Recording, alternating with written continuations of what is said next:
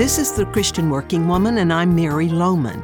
On Monday, I told the story of a boy who was rescued from the jaws of an alligator by a father who would not let go. And afterwards, the boy showed with pride the scars on his arm where his father dug in and held on against a much stronger animal who was trying to devour his son.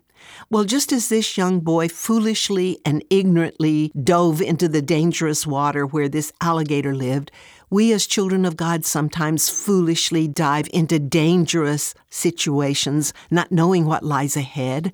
The swimming hole of life is filled with peril, and we forget that the enemy is waiting to attack.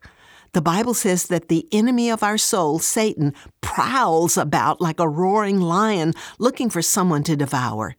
Peter goes on to say, Resist him, standing firm in the faith, and the God of all grace, who called you to his eternal glory in Christ, after you have suffered a little while, will himself restore you and make you strong, firm, and steadfast.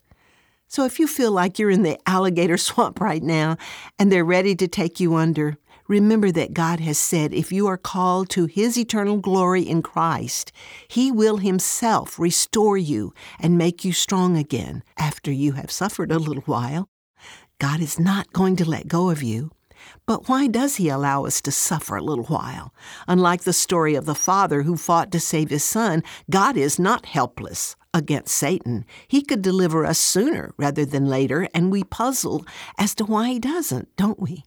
There are various reasons that God allows His children to endure suffering, but in every instance, it is to bring us to maturity so that our lives will bring glory to God.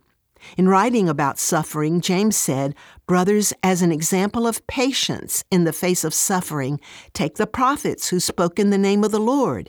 As you know, we consider blessed those who have persevered. You've heard of Job's perseverance and have seen what the Lord finally brought about.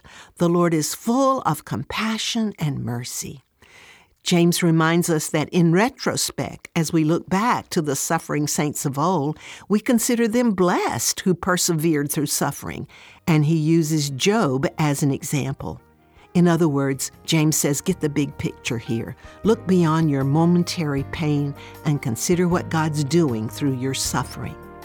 Remember, God won't let go of you, and you can trust Him. He's a trustworthy God. You'll find lots of good resources on our website at ChristianWorkingWoman.org.